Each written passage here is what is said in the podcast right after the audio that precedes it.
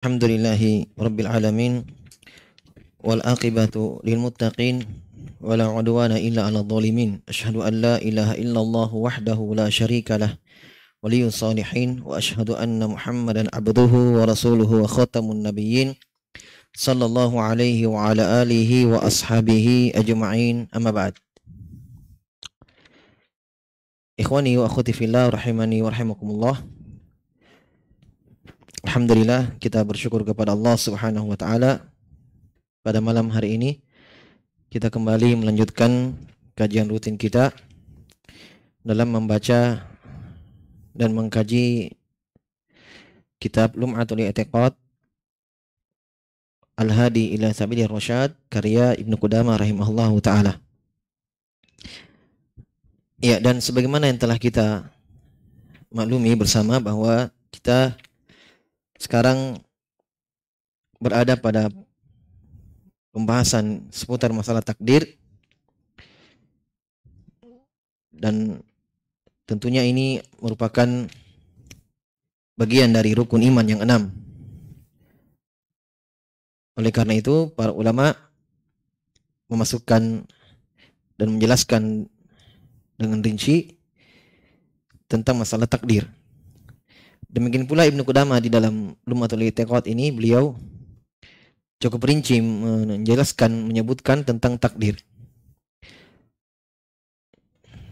Taib. Ucapan beliau rahimahullah taala kita sudah jelaskan dan kita juga sudah merincinya apa yang beliau sebutkan di dalam pasal pertama tentang takdir. Kemudian beliau sebutkan sedikit bantahan terhadap sebagian kelompok yang menyimpang dalam masalah takdir yaitu khususnya orang-orang Jabriyah. Dan kita, kita sudah singgung juga bahwa di sana ada kelompok atau firqah atau satu pemahaman ya sebenarnya dia ini bukan firqah bukan kelompok. Ini, ini hanya semacam ideologi pemahaman ya dalam masalah takdir ada namanya Jabriyah. Pemahaman mereka manusia itu tidak punya kehendak, tidak punya ikhtiar, tidak punya pilihan, ya, tidak punya masyiah, tidak bisa memilih, tidak bisa. Mereka terpaksa melakukannya. Semua ketentuan Allah, takdir Allah, ya, manusia tidak punya pilihan. Jadi mereka menghilangkan kehendak ikhtiar dari manusia. Jelas ini Jabriyah. Maka mereka mengatakan jangan kalian celah kami kalau kalian bermaksiat, kalau kami bermaksiat, berdosa. Ini takdir Allah. Karena manusia tidak punya pilihan. Paham? Ini kelompok Jabriyah, pemahaman Jabriyah. Iya. Di dalam pemahaman ini beberapa kelompok Jahmiyah dia lagi ya. dalam asma sifat dia lagi. Dalam masalah takdir jadi dia juga. Nanti masalah iman dia juga. Ya.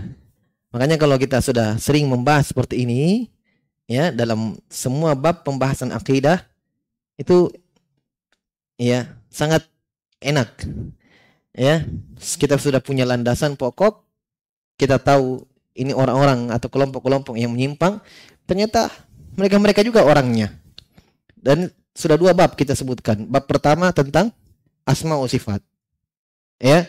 Mereka dalam bab asma wa sifat dalam nama-nama dan sifat-sifat Allah Subhanahu wa taala Jahmiyah, Mu'tazilah, Asy'ariyah, Maturidiyah, Kullabiyah semua orang-orang Mu'attilah. Semuanya digolongkan oleh para ulama mereka ini orang-orang yang menolak sifat-sifat Allah. Ideologinya, pemahamannya namanya Mu'attilah. Dari kata atolah, menolak. Siapa-siapa yang mereka menolak? Jahmiyah, Mu'tazilah, Asy'ariyah, Maturidiyah, Kullabiyah. Semuanya masuk dalam ya mu'attilah, golongan mu'attilah. Walaupun perbedaannya hanya cara menolaknya saja. Intinya mereka sepakat dalam satu pemahaman intinya menolak sifat-sifat Allah.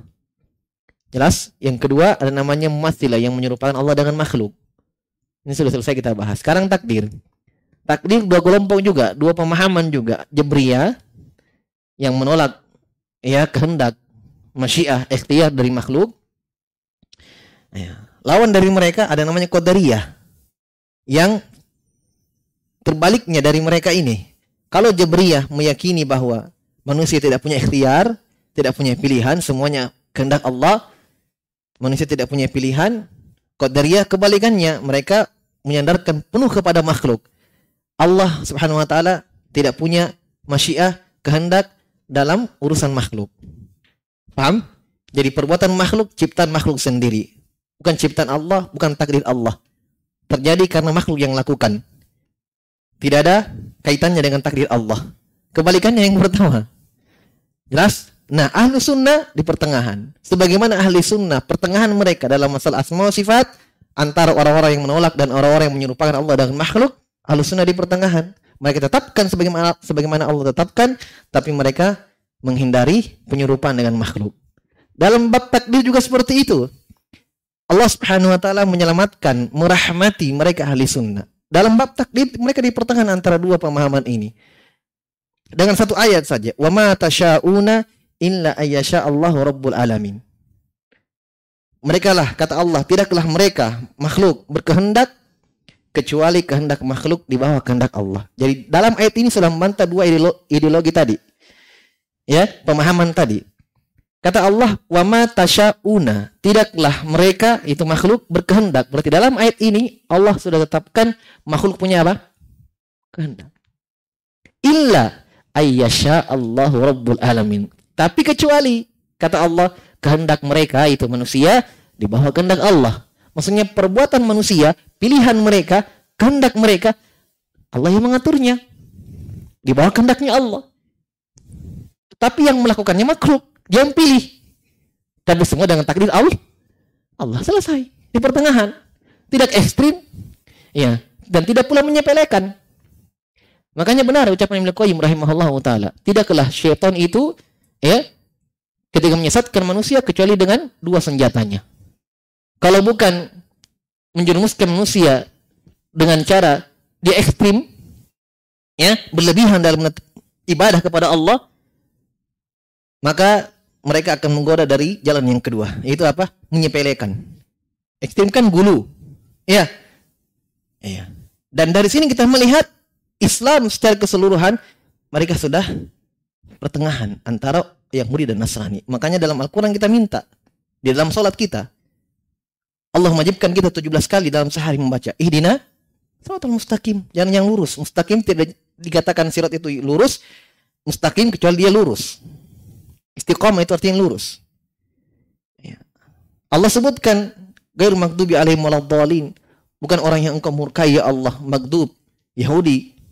Dolin. Nasrani. Kenapa Yahudi? Ada ilmunya, tidak amalkan. Tahu Nabi itu benar, tahu akan keluar Nabi dari orang Arab, mereka tidak mau mengimaninya. Yahudi. Nasrani beramal tapi tanpa ilmu. Islam di pertengahan antara mereka. Islam itu belajar, memiliki ilmu dan mengamalkan ilmunya. Jelas ya? Jadi ini semua ya keindahan ajaran Islam. Selalu di pertengahan. Nanti kita akan masuk dalam bab iman nanti. Dalam permasalahan pada para sahabat juga ada ekstrim, ada menyepelekan. Orang Syiah menuhankan Ali. Ya kan? Ekstrim kepada Ahlul Bait. Ada yang mengkafirkan Ahlul Bait. Orang-orang Nasibiyah, orang-orang Khawarij. Ahlus Sunnah di pertengahan. Pertengahannya dari siapa? Dari sisi mana? Mereka menghormati para sahabat, mendoakan ridho kepada para sahabat, ya, tidak menyebutkan ya perselisihan-perselisihan terjadi di antara mereka, menutup itu semua dan mendoakan ridho kepada mereka, tidak menyebutkan mereka kecuali ke kebaikan, tetapi mereka tidak menyerahkan hak-hak uluhiyah kepada para sahabat. Di pertengahan. Ya. Mereka oh istri sahabat menuhankan Ali bin Abi Thalib, orang Syiah Rafidhah. Sampai mereka mengatakan wal Jibril itu salah menurunkan wahyu, maunya sama Ali.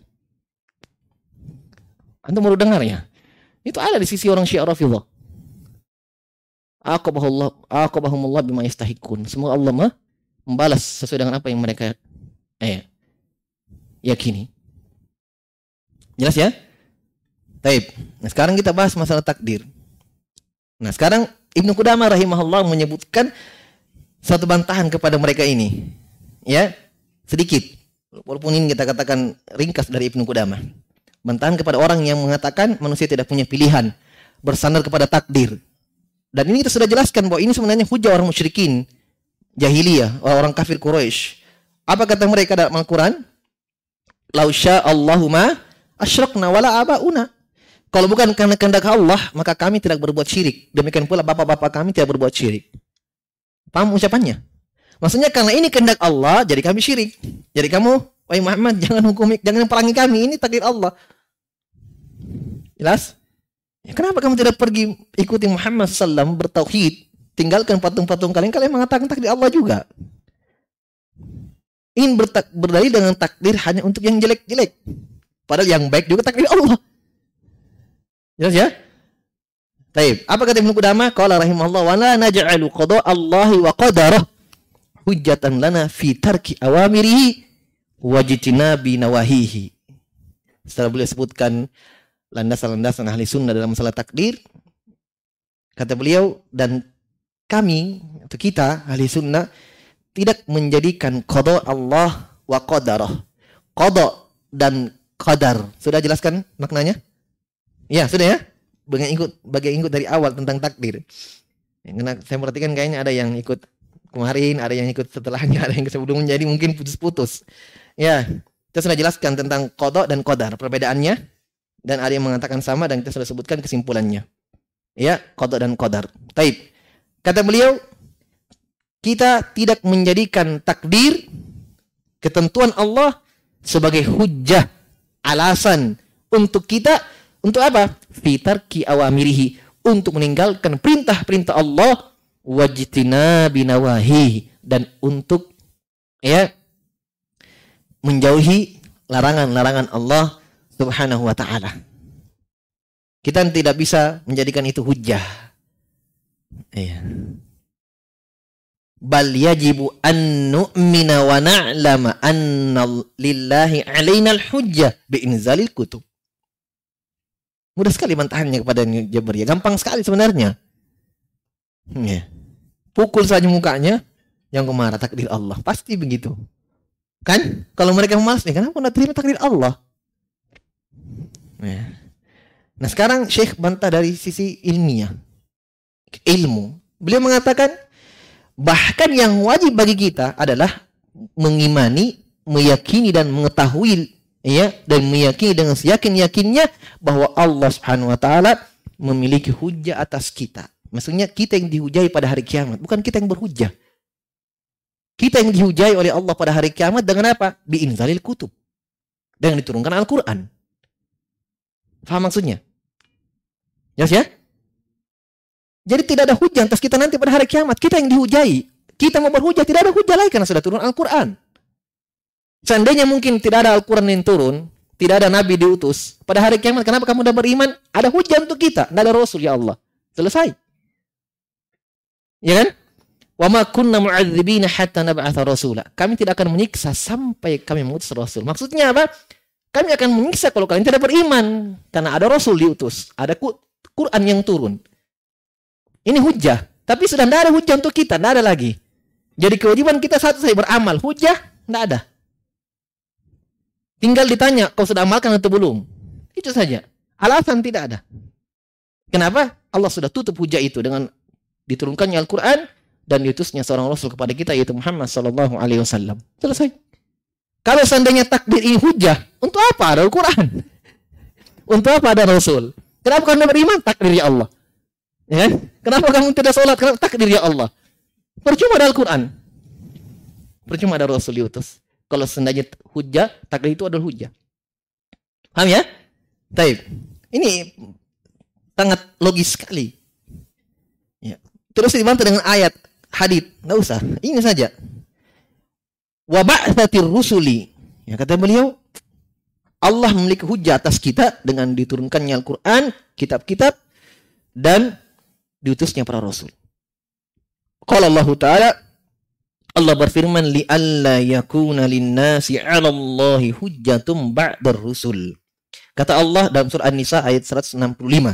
Kata Allah agar tidak ada lagi untuk manusia kepada Allah nanti hujah, alasan ba'dar rusul setelah ditusnya rasul. Ingat ikhwan sekalian bahwa kita semua akan ditanya. Kita dan para rasul ditanya. Wala ursila ilaihim wala mursalin Kata Allah, kami akan tanya semua ursila ilaihim, umat yang diutus kepadanya rasul. Dan kata Allah, kami akan tanya para rasul. Tapi beda pertanyaannya. Kalau pertanyaan untuk para rasul, apakah kalian sudah menyampaikan? Jelas? Yang saksinya siapa? Kita saksinya. Tidak mungkin kita bilang belum. Tidak mungkin kita bilang belum. Sudah disampaikan. Makanya ketika Nabi pada khutbah Araf, hajatul wada, ya, sebelum meninggalkan para sahabat untuk selama-lamanya, beliau berkhutbah. Hal balak tuh. Apakah saya sudah sampaikan semua? Kata sahabat, bala ya Rasulullah. Bala ya Rasulullah. Engkau sudah sampaikan. Empat bulan setelah itu beliau meninggal. Selesai. Di dunia mereka sudah bersaksi sebelum di akhirat. Jelas? Makanya yang ketiga, dalam sebuah dalam Sahih Muslim Bukhari dan Muslim dalam hadits sahabat yang mulia Abdullah bin Mas'ud ketika beliau diperintahkan membaca Al-Qur'an oleh Nabi. Iqra alayya Qur'an. Kata Nabi kepada Abdullah bin Mas'ud, bacakan saya Al-Qur'an. Beliau menjawab radhiyallahu anhu, "Aqra wa alayka wa ilaika unzil." Apakah ya Rasulullah saya membacakan kepadamu sementara Al-Qur'an ini turun untukmu? Maksudnya ya, saya sebenarnya harus mendengarkan dari engkau karena engkau yang lebih tahu tentang Al-Qur'an. Kata Nabi, ya uridu an asma'a min ghairi. Saya ingin saya dengarkan dari orang lain. Beliau baca Al-Qur'an dari awal. Begitu sampai di surah An-Nisa ya tiba di ayat iya fa kaifa idza ji'na min kulli ummatin bi syahidin wa ji'na bika 'ala haula'i syahida. Kata Allah Subhanahu wa taala bagaimana kau wahai Muhammad pada hari kiamat nanti kami datangkan semua umat ada saksi untuk, mereka. Ada saksinya. Tidak bisa mereka beralasan. Siapa saksinya setiap umat? Rasul. Karena semua umat ada roh. Rasul. Walau kada ba'atna fi kulli umatir rasula. Kami telah mengutus untuk setiap umat ada rasul. Jadi rasul yang diutus pada umat mereka masing-masing ya kepada umat ini ada saksi bagi mereka itu rasul. Kata Allah, "Wajibna bika" dan kami datangkan engkau ya Muhammad ala haula'i syahida untuk mereka itu umatmu, kau juga sebagai saksi. Ibnu Mas'ud mengatakan, saya balik ke belakang, saya melihat air mata beliau keluar. Maksudnya apa? Beliau dengarkan ayat ini, beliau menangis. Beliau akan ditanya pada hari kiamat. Kau sudah sampaikan atau belum? Saksi. Kita juga sebagai saksi. Kita juga sebagai eh, orang yang ditanya, Mas Ulun. Apa pertanyaannya? Mada ajabatumul mursalin. Kata Allah. Bagaimana Apakah kalian sudah menjawab seruan para rasul? Tidak ada takdir. Iya. bukan hujah itu takdir. Jelas ya? Iya. Sahabat saja berkata di depan para di depan Nabi SAW, ya Rasulullah, kalau begitu kita bersandar saja karena kita sudah ada dalam neraka atau surga. Kata Nabi tidak, lah. Ya malu, beramallah. Fakullun muyassarun lima khuliqalahu. Beramallah karena kalian akan dimudahkan dengan apa yang ditakdirkan untuknya. Kita tidak tahu takdir kita ke mana. Sudah ada betul, tapi kita tidak tahu di mana. Ya. Kata Nabi beramal. Ini sahabat loh. Diperintah untuk beramal. Beramal. Karena kalau takdir kalian sebagai penghuni surga, maka Allah akan mudahkan kalian menjadi penghuni surga. Makanya lihat sahabat yang dijamin masuk surga. Coba lihat. Berubah amalannya ketika mereka tahu dulu mereka masuk surga? Tidak. Coba kita. Tidak ada yang bertamu mereka. Amalan mereka, subhanallah, tetap di atas jalan. Ya, para sahabat. Nabi sudah kabarkan mereka masih hidup. Abu Bakar fil jannah, Umar fil jannah, Uthman fil jannah, Ali fil jannah, Zubair fil jannah, dan seterusnya dari 10 orang sahabat. Mereka masih hidup. Mereka dengarkan hari ini. Ya. Tidak berubah amalan mereka. Tidak mengganti jalan mereka. Bahkan Semakin bertambah amalannya mendengarkan kabar itu. Seperti Nabi SAW. Ini pendidikan Nabi SAW. Tarbiyah dari Nabi SAW. Petunjuk Nabi. Aisyah bangun tengah malam melihat Nabi sholat bengkak-bengkak lututnya. Pecah-pecah betis, pecah-pecah kaki beliau. Ya, ya Rasulullah, kenapa engkau lakukan ini? Engkau orang yang sudah diampuni dosa yang antara laut yang akan datang. Jawaban Nabi simpel sekali. Apa uhibu an abdan syakuro? Tidak bisakah wahai Aisyah saya menjadi hamba yang bersyukur? Itulah yang ada pada para sahabat. Karena mendengarkan kabar itu, iya, bentuk kesyukurannya apa? Bertambah ibadahnya. Kalau kita mungkin, wah sudah selesai nih. Apa lagi? Mungkin tidak muncul sudah di masjid. Ini kan sudah, dia sudah dijamin. Jelas ya? Tapi subhanallah bagaimana amalan mereka. Iya. Karena amalan yang bertambah, amalan yang tinggi, amalan yang besar dari para sahabat itu tidak akan pernah disia-siakan. Betul. Ya, betul. Sudah di Nabi sudah sebutkan mas surga. Tapi tidak ada rincian dari Nabi bahwa yang kamu dapatkan di surga ini, Umar. Ini, ini, ini, ini, ini. Rinciannya. Ada satu hadis Umar ada istananya, ya. Iya. Sampai Nabi mengatakan saya melihat istananya Umar, saya mau masuk. Saya tanya ini untuk siapa? Indah sekali di, dikatakan kepada saya itu untuk Umar, saya tidak mau masuk. Besoknya diceritakan kepada Umar, saya melihat istanamu ya Umar. Saya tidak mau masuk karena saya segan kepadamu. Ya Allah, saya tidak perlu disegani. Iya. Masih banyak yang mau dikabarkan kepada mereka apa yang mereka dapatkan. Jauh lebih besar daripada apa yang mereka amalkan. Allah tidak pernah menyanyiakan amalan. Inna Allah la yudhi'u ajral muhsinin. Allah tidak akan pernah menyanyiakan apa? pahala orang berbuat baik.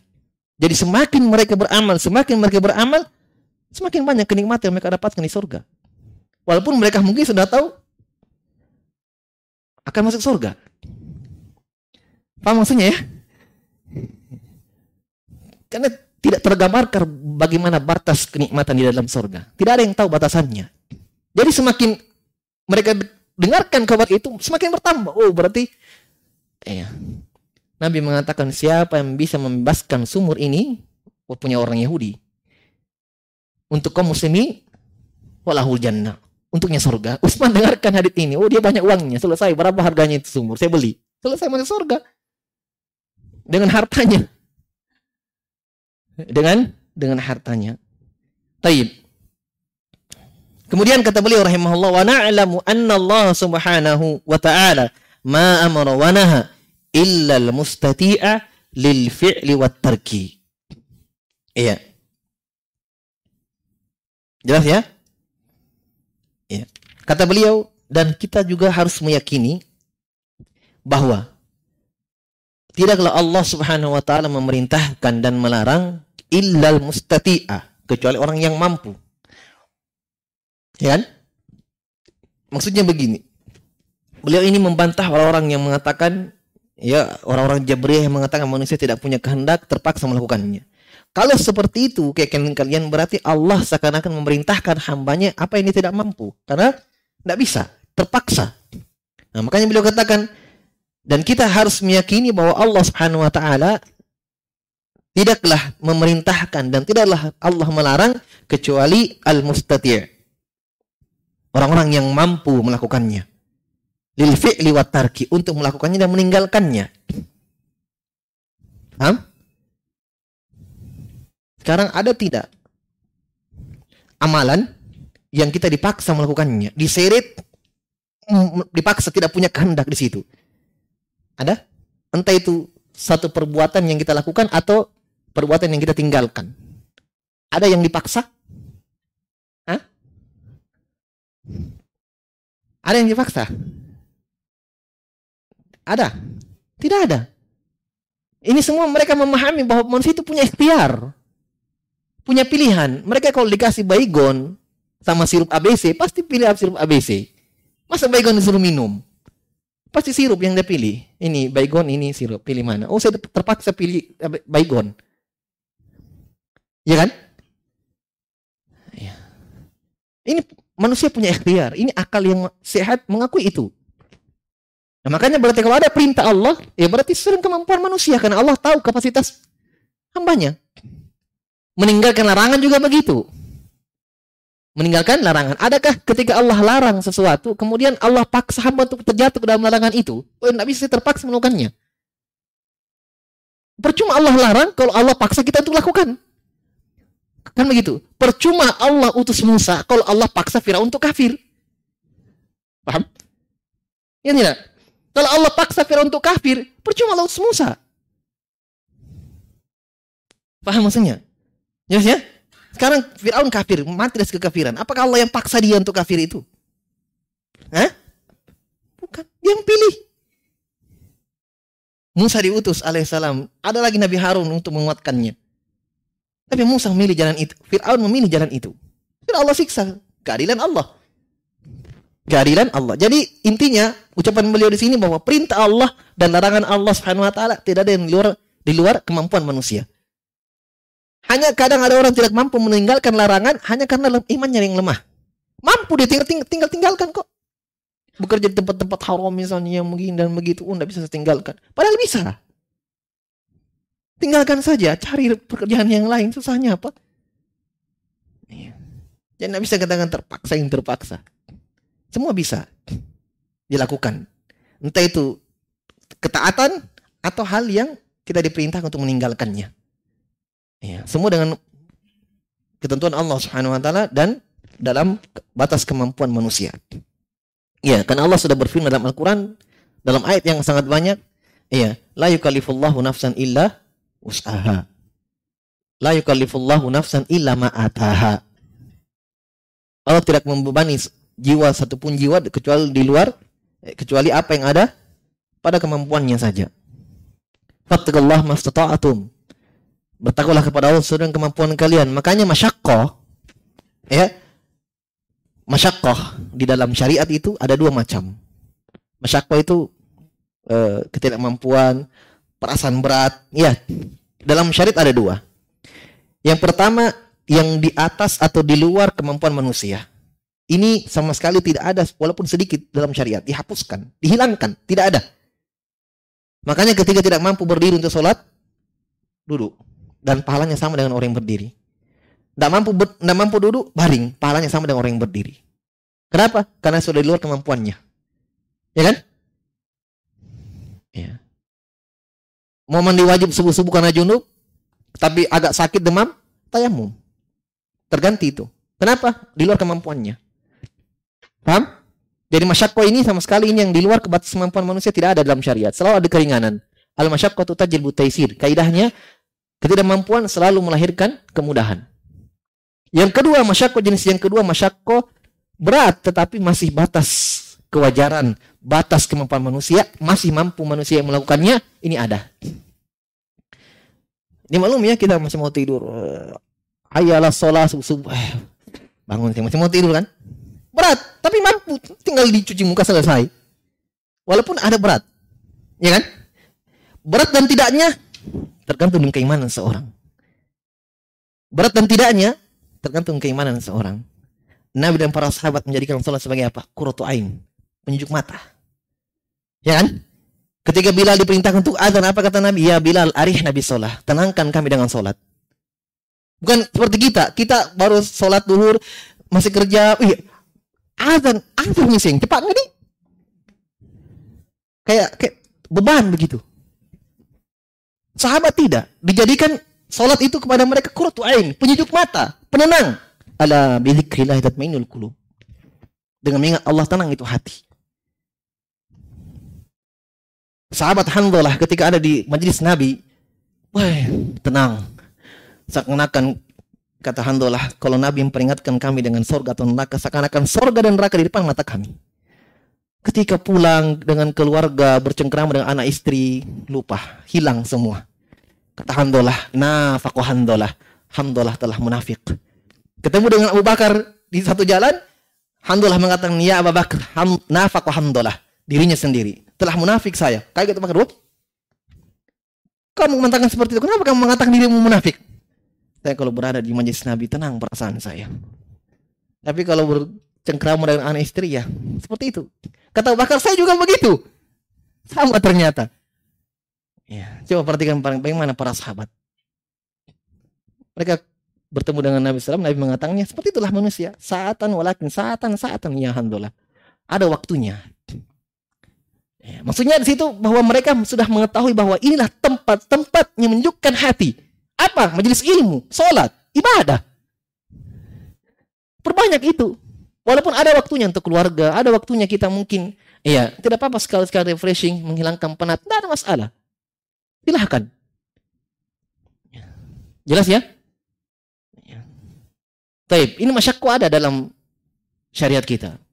Ketika Jibril diperlihatkan oleh Allah surga pertama kali, ayat diciptakan pertama kali surga, maka Allah merintahkan Jibril lihat ke surga. Maka Jibril datang dan melihat kembali kepada Allah dan mengatakan, "Ya Allah, saya sudah melihat surga, ya, hambamu semua akan masuk. Karena indahnya surga itu." Kemudian Allah Subhanahu wa taala mengitari surga itu dengan hal-hal yang tidak mengenakan untuk jiwa. Kata Allah, lihat kedua, kedua, kedua kalinya. Maka Jibril melihat untuk kedua kalinya dan melihat surga dikelilingi dengan hal-hal yang tidak mengenakan bagi jiwa, bagi manusia, tabiat manusia, tidak senang. Ya, itulah ibadah. Maka Jibril kembali dan mengatakan, Ya Allah, saya khawatir hambamu tidak ada yang masuk ke dalam. Kenapa? Iya. Semua tidak mengenakan bagi jiwa. Tidak semua jiwa mau enak tabiatnya. Innal insana khuliqa halu'an wa idza massahu khairu manu wa idza massahu syarr wa idza massahu khairu manu'an wa idza massahu syarru jazu'an wa idza massahu khairu manu'an illa al musallin al ayat kata Allah Subhanahu wa taala manusia dicipta dalam keadaan halu tabiatnya manusia ini salah satu tabiat manusia suka berkeluh kesah bagaimana bentuknya idza massahu syarru jazu'a kalau mereka mendapatkan kejelekan, mendapatkan musibah, mendapatkan hal yang tidak mengenakan bagi mereka, jazua. Eh, deh, deh. Uh, mati mereka. Uh, berkeluh. Coba mi. Wa idza masal khair manu'a. Tapi kalau mendapatkan kebaikan, dapat rezeki, dapat uh, manu'an, kata Allah, dia halangi harta itu untuk keluar. Dia tidak mau. Tapi kalau dapat kejelekan, mengeluh. Dapat harta, dapat rezeki, tertahan. Itu manusia. Tabiatnya manusia begitu. Nah sudah, sementara yang mengilingi surga apa? Oh sedekah, oh. Ya. Mau bersedekah, be, saldo berkurang, mati mah. Berpikir. Tapi kalau untuk membeli perkara-perkara dunianya, mobil ini, tidak pernah berpikir. Iya kan? Tapi kalau untuk akhirat, tabungannya di akhirat, tersik sedikit. Eh, Nanti selalu berkurang, mau bayar ini, cicilan banyak apa, wai? Subhanallah. Makanya Nabi mengatakan apa? Dalam sebuah hadis ditanya oleh Abu Hurairah, "Ayu sadaqatin afdal?" Nabi mengatakan apa? Anta tasaddaqa wa anta sahihun syahih. Coba lihat. Surga begitu jalannya. Ya. Ya Rasulullah, sedekah apa yang paling afdol? Nabi mengatakan, engkau bersedekah dalam keadaan kamu sehat dan dalam keadaan kamu butuh. Selesai. Karena kalau sakit orang apalagi kalau sudah uh, semua sedekahkan semua itu. Ya kan? Begitu, makanya dalam wasiat, wasiat ketika orang sakit yang sudah dirasakan ingin meninggal di situ, ada wasiat. Kalau wasiatnya dalam bentuk harta, boleh tapi tidak boleh lebih dari sepertiga, dibatasi sepertiga saja. Lebih dari itu haram. Kenapa? Karena manusia begitu. Kalau sudah Woy, sakit, sudah tersiksa, sudah mau keluar semua. Tapi coba sehat. Nah, mau itu. Tertahan. Tapi kalau sudah diimpus, mi dipo terbaring, woi, baik langsung baik. Langsung baik. Keluar semua, hmm, beli, beli, beli. Karena sudah terasa di, di atas pembaringan. Nabi mengatakan, sedekah yang paling afdol, wa anta, anta tasaddaqo, wa anta sahihun syahih. Kamu sehat dan kamu butuh. Nah, makanya Nabi mengatakan apa? Ada orang bersedekah dengan satu dirham lebih duluan, ya lebih banyak pahalanya daripada bersedekah dengan sepuluh dirham. Kata sahabat, kenapa bisa ya Rasulullah? Sepuluh dengan satu lebih banyak sepuluh. Kenapa banyak pahalanya satu? Kata Nabi, karena yang bersedekah dengan satu dirham, dia punya cuma dua dirham. Yang bersedekah dengan sepuluh dirham, banyak dirham dia punya. Tak ada, dianggap tidak keluar, tidak goyang uangnya. Tapi yang cuma uangnya dua, ibaratnya dia punya dua miliar, sedekahnya satu miliar tinggal setengah.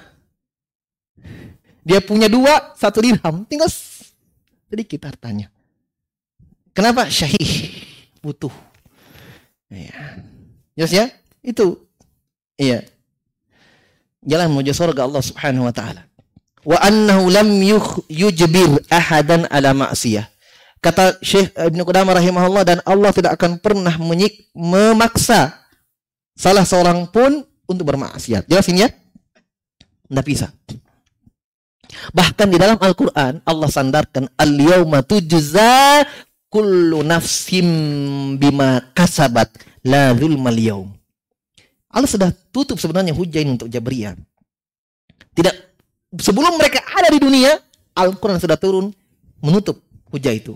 Kata Allah, pada hari kiamat al-yawma tujiza kullu nafsin bima kasabat. Pada hari kiamat akan dibalas untuk semua jiwa ma kasabat. Apa yang diamalkan. Disandarkan kepada siapa? Hah?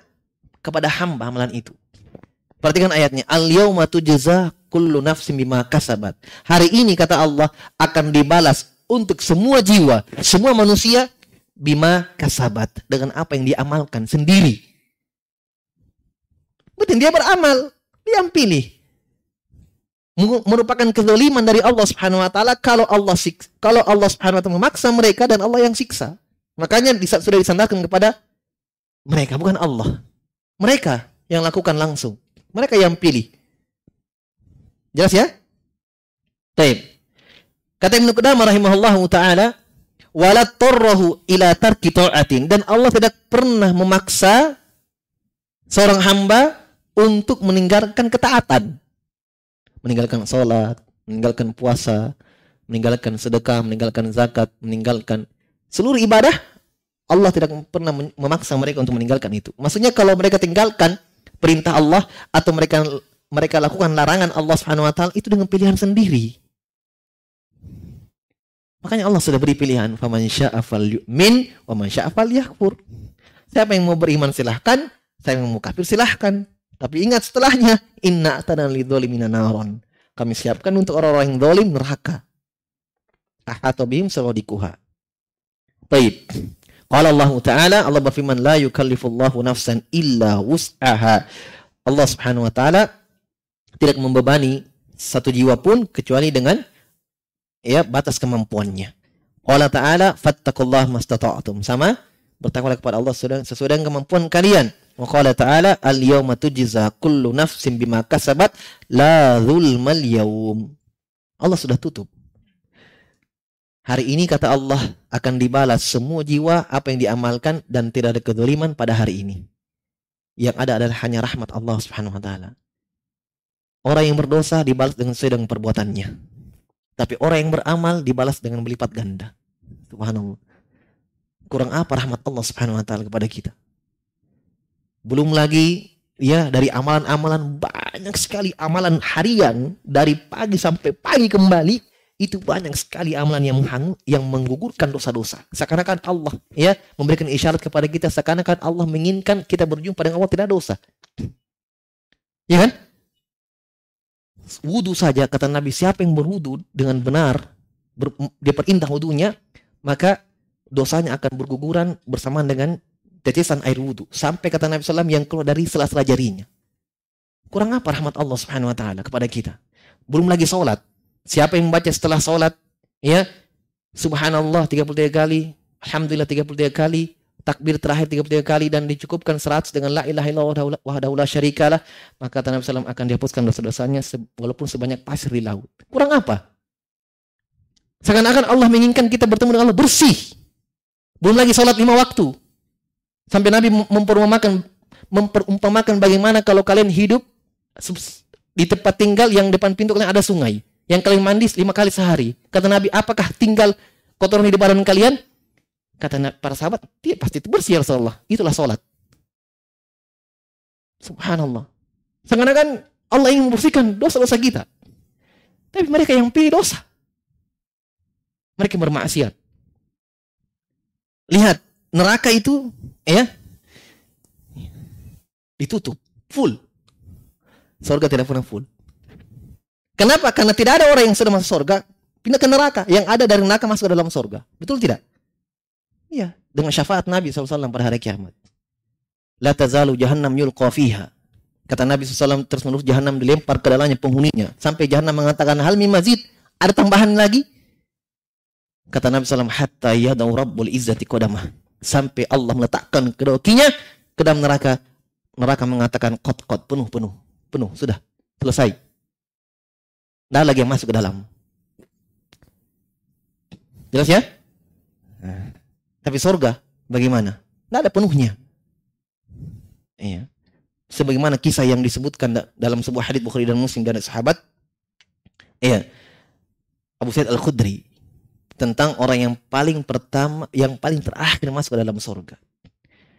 Dia masuk ke dalam surga disuruh diperintah oleh Allah masuklah kamu ke dalam surga. Dia dapatkan orang sudah ambil tempat masing-masing.